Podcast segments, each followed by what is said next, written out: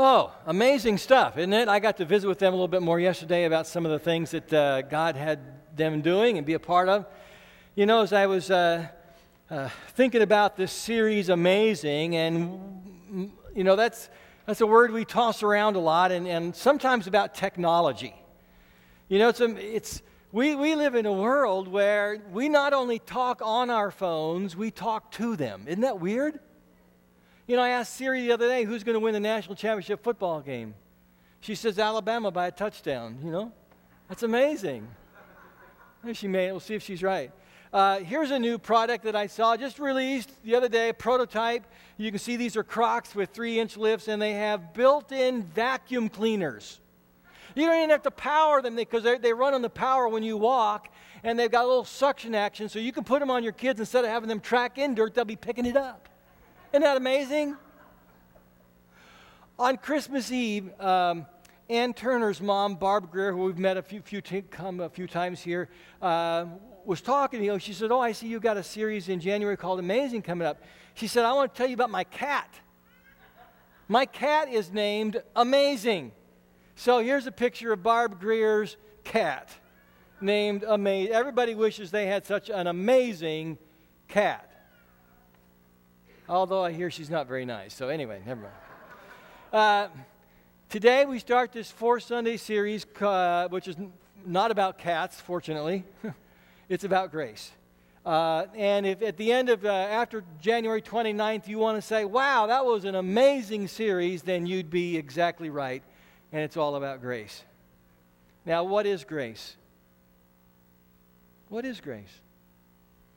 The simplest definition I know is this Grace is being treated better than I deserve. Grace. Being treated better than I deserve. Grace is the prodigal son returning home after squandering his father's inheritance and begging to be treated as a slave. Instead, his father wraps his arms around him, hugs him, treats him like a son, puts a ring on his finger and shoes on his feet, takes him into the house, and throws a big party for him. Grace is being treated better than I deserve. I have a friend who went through a really hard time. And out of anger at his wife and feeling sorry for himself, one day he went to bed with another woman. He deserved to be divorced. He deserved to never get another chance but she gave him another chance. Today they are happily married, they've got beautiful kids.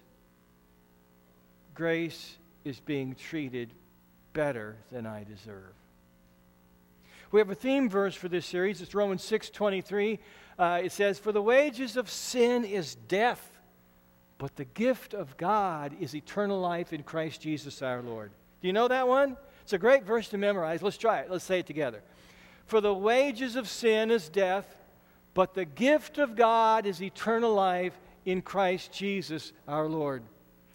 In, in the word, now the, the word grace isn't there, but in the Greek, the words gifts and gift and grace are, they come from the same root. And uh, in many cases, they can be used almost interchangeably, such as in this passage right here. Wages is about what we deserve, right?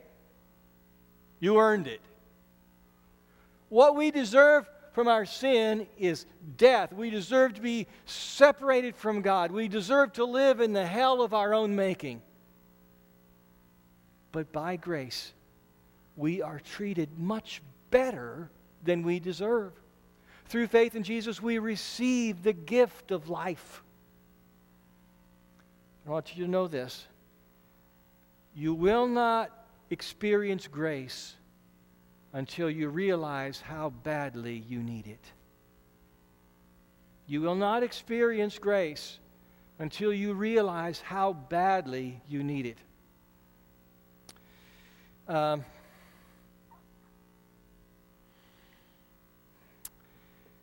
there are all kinds of sinners. Uh, I know a friend who said he's broken all the Ten Commandments except one, but he didn't tell me which one.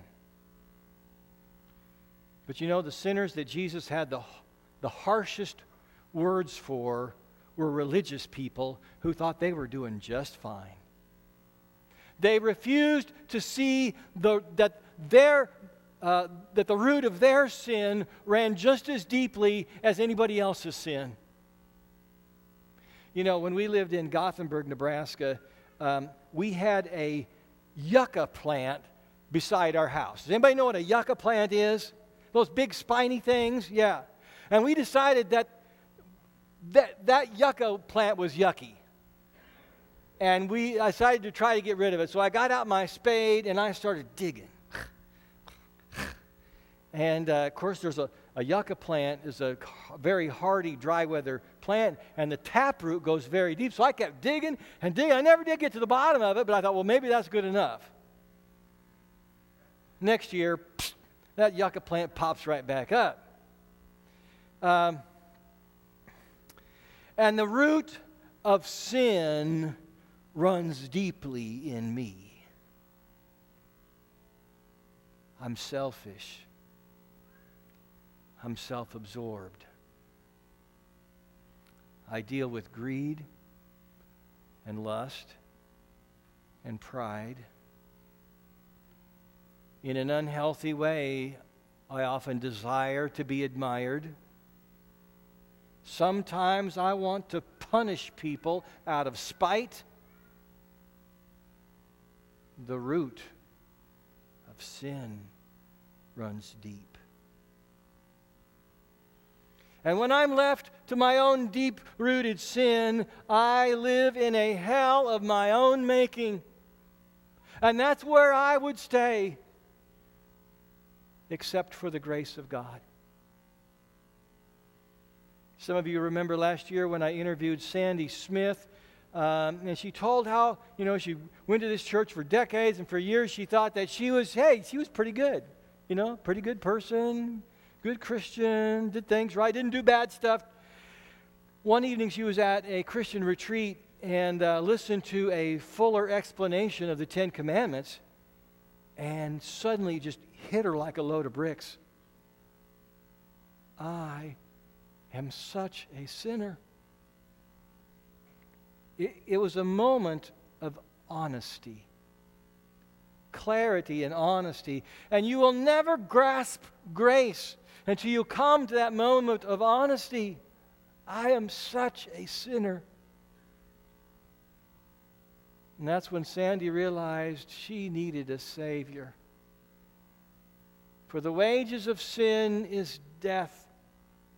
But the gift of God is eternal life in Christ Jesus our Lord. Let's open our Bibles to Luke chapter 17. Um, if you brought your Bible, great. If not, you'll find it in the Pew Bible on page 1050. Uh, and uh, while you're looking that up, I want to give you a little quick Bible geography uh, lesson. Uh, Jesus lives in Galilee. It's a region in the north part of that Bible territory. The, the Sea of Galilee is right here. And he's heading now to Jerusalem, which is in Judea in the south. And in between is Samaria. Uh, now, the people that lived there, the Samaritans, they were, of, they were people of mixed ancestry and mixed beliefs, too. Uh, and because of that, they weren't allowed to worship at the temple in Jerusalem with the Jews, and of course, they didn't really want to anyway. Well, one day, Jesus is going from Galilee in the north to Jerusalem down in the south, and as he's walking, he comes to the border of Galilee and Samaria. So, now in those days, if you had a contagious skin disease such as leprosy, uh, then you were not allowed to mingle with the uninfected. You were quarantined uh, with the other people who had leprosy in a little shanty area outside of town. Your, your relatives might come and leave food for you, but they could, you could never really have contact with them. You could never go home. Um, so they, they live separated lives. Uh, and then Jesus and his friends, they, they approach this village, and as they do, a group of men uh, approach him, uh, but of course they, they keep their distance. they know who he is. They, they probably heard that he was coming. And when they see him, they shout, Jesus, Master, have pity on us. And Jesus yells back. He says, Go, show yourselves to the priests. Seems odd, doesn't it? But you see, that's what you did uh, if your skin cleared up and you were well uh, the priest had to examine you and verify that you no longer had this infection so that you could re enter society. So these 10 men, they, they do just what Jesus said to do. They, they rush off to the local priest. And on the way, they look at their hands and their feet. And they see that, that their skin is clear. And, and they look at each other's faces and, and, and see that the, the scaly lumps and bumps on their faces are gone. And I can just imagine them laughing, you know, giddy with joy as they, they traipse into town. You know, they're thinking, wow, by dinner time, I'm going to be back with my family. I'm going to be able to get a job and earn a living again. I'm going to be able to watch my kids and go to their weddings. And for nine of them, that was it. It was their lucky day. Life finally sent them a good turn. But one of them stops and turns around. Before going to town, there's something he has to do. And I can just hear him as, as he's, he's shouting. He said, Hallelujah! Hallelujah! Which in Hebrew means praise the Lord. So, okay, if you're with me in Luke chapter 17, let's look at verse 16 this man, it says, he threw himself at Jesus' feet and thanked him. And he was a Samaritan. You see, Jesus is the Savior not just for the Jews, but for the Samaritans and for all people. Ten were healed. It was an act of grace, and it wasn't based on who deserved it, right? I mean, there were ten of them. Some of them might have been scoundrels, some of them might have been saintly, but Jesus gave that gift to them all, whether they deserved it or not. Ten were healed. They all received the same gift. And that's the way it is with God's grace. There is a measure of grace that is given to all people. Every person on the planet receives some grace from God.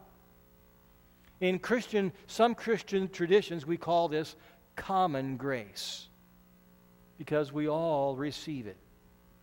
Jesus said that the gifts of sun and rain come to all people the good and the bad. It's common grace. We live in a world where sinful, in, uh, sinful impulses are restrained through laws and law enforcement. Makes a better world for us, doesn't it? That's common grace you have a conscience. You may or may not follow it very well, but you have one. And the fact that you have one is a gift of God, it is common grace. But God's grace goes beyond that. Um, to illustrate, I, uh, I know a, a, couple, friends of ours, and uh, how they got together is that they met in college, and she was really uh, impressed with him. So she started hanging out on campus in the places that he knew he would be walking by after class. And kind of like, oh, surprise meeting you here, you know? And at first he thought maybe this was just coincidence, but she was pursuing him in a gentle way, but she was pursuing him. And they joke now about how she stalked him. But that's how their relationship began. And that's kind of what God does. He pursues us gently, but persistently. John Wesley, the founder of Methodism, uh, talked a lot about how God pursues us. He called it prevenient grace. Now, that's a $5 word, isn't it? Prevenient. Uh, but it simply means and they used it back in those days, preceding, that which goes before. So it's the grace preceding our conversion to Christ. Because it's grace because God reaches out to us before we reach out to Him. But even then, we don't always respond, do we? God reaches out to us and calls us, and sometimes we're just not listening. Or we don't want to answer. Or we're kind of, you know, wrapped up into ourselves. We're addicted to our sinful impulses. We're controlled by selfish desires. We don't want to let go.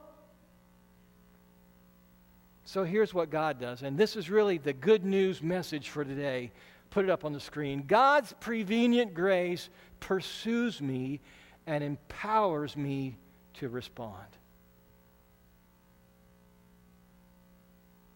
Let's say that together, shall we? God's prevenient grace pursues me and empowers me to respond, gives me the opportunity and the ability to respond.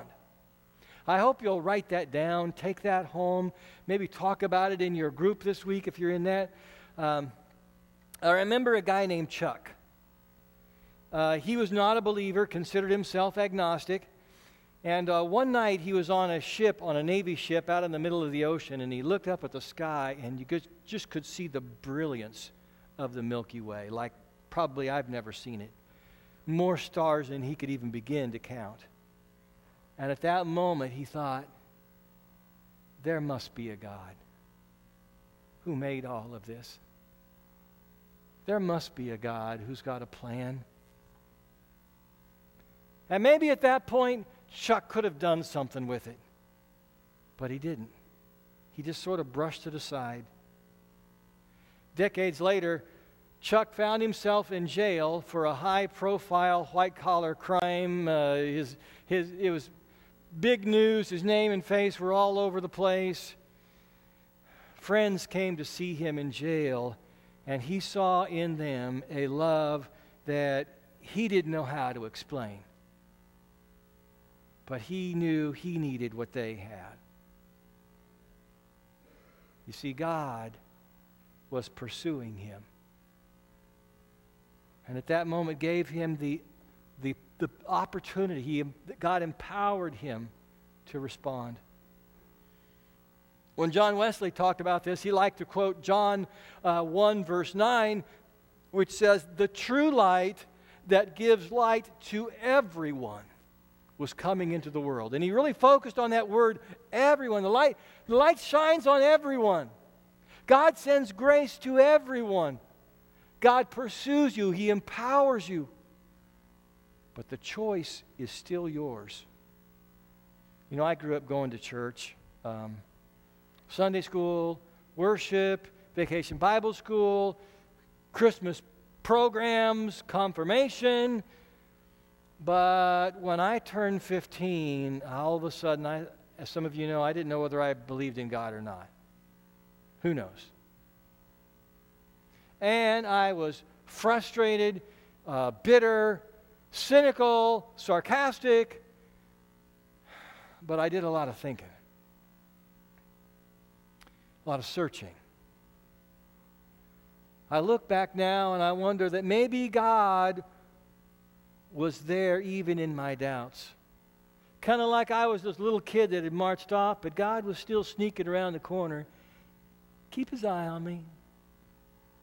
Maybe, maybe asking those hard questions was just what I needed. Maybe I needed to seriously doubt before I could seriously believe. So while I was drifting, God was pursuing. Let me tell you about John. John was born in London in 1725. His father was a sea captain. His mother died of tuberculosis shortly before John turned seven. He spent the next two years in boarding school, and then the next two years with his new stepmother. And then at age 11, he went out to sea with his father. When he was 17, his father retired uh, from sailing, and John signed on to a merchant ship. Uh, now, some of you know the phrase uh, swear like a sailor, right? Somebody swears like a sailor. Well, John, let me tell you, earned that reputation. He was so good at profanity, he even invented new words to shock and, and offend even the other sailors. The next year, he was captured and drafted into the Royal Navy, but he tried to desert ship. And as punishment, he was given eight dozen lashes in front of the entire 350 member crew. And after that, he was so angry and bitter, he began to make plans to murder the captain and then kill himself by jumping off the ship at sea. Instead, he boarded a slave ship and worked in the slave trade. But as he was doing that, uh, he was kind of double crossed and he ended up a slave in West Africa. A few years later, a friend of his father's uh, rescued John and they sailed back to England. And while they were uh, on that voyage, a severe storm hit. John uh, woke up in the middle of the night and water was pouring into the ship. Uh, and he, he, he feared for his life. He cried out to God to save him. Interestingly, as the ship was tossing and turning in the storm, the cargo in the ship shifted and plugged the hole. And the ship's crew and John were saved. And that day, something shifted inside of him. God suddenly had his attention. And so, for the rest of the voyage, he, he began reading the Bible. And he decided to quit swearing and drinking and gambling. But he was not yet truly converted to Christ. He was thankful to be alive, he was spiritually curious, he tried to be a better person. And you know, I think that's where a lot of church people are today. Like John, they're thankful, they're, they're spiritually curious, they try to be a better person, but they stop short of salvation. Still in his early 20s, John joined another slave ship, and while he was back in West Africa, he came down with a high fever. And it was during this time that he put his full faith in Jesus. And he asked God to take control of his life. And he felt a peace with God that he had never experienced before. Now, doesn't mean John's life was all better yet. He, uh, he made three more voyages as a slave ship captain.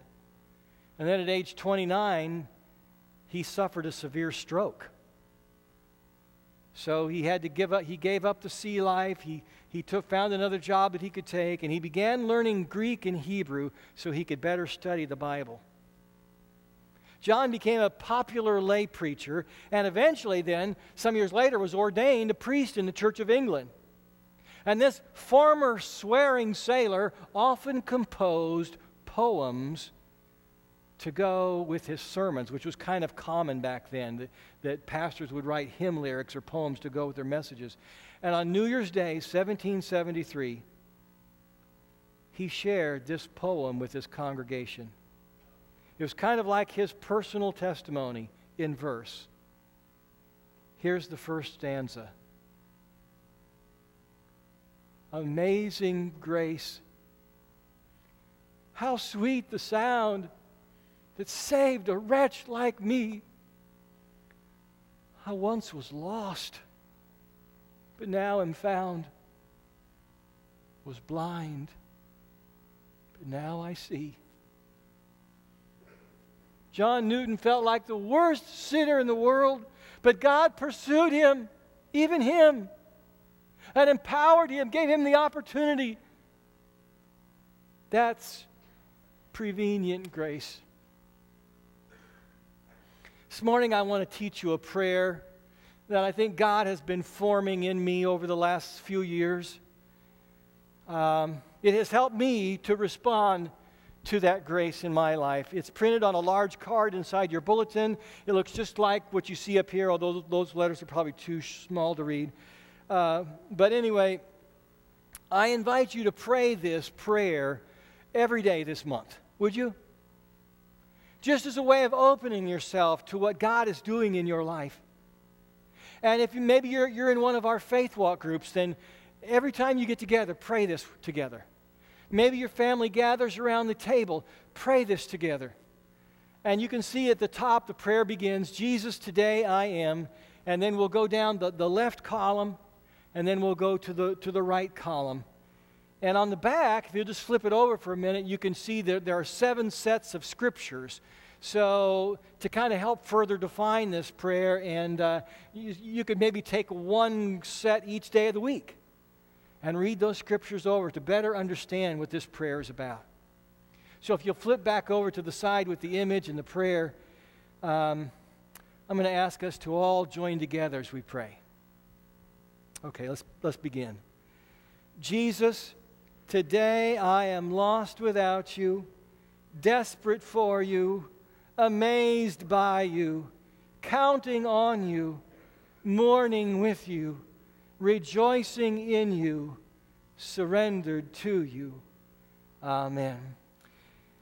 And Lord, you know that sometimes we go stomping off thinking we know best, or we're mad because things didn't go our way, or we're hurt. Oh Lord, thank you for not giving up on us.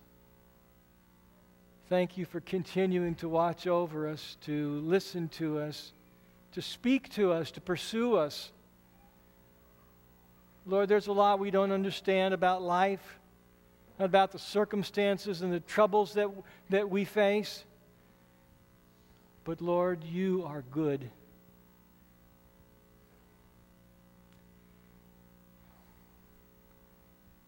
Lord, sometimes we stop short.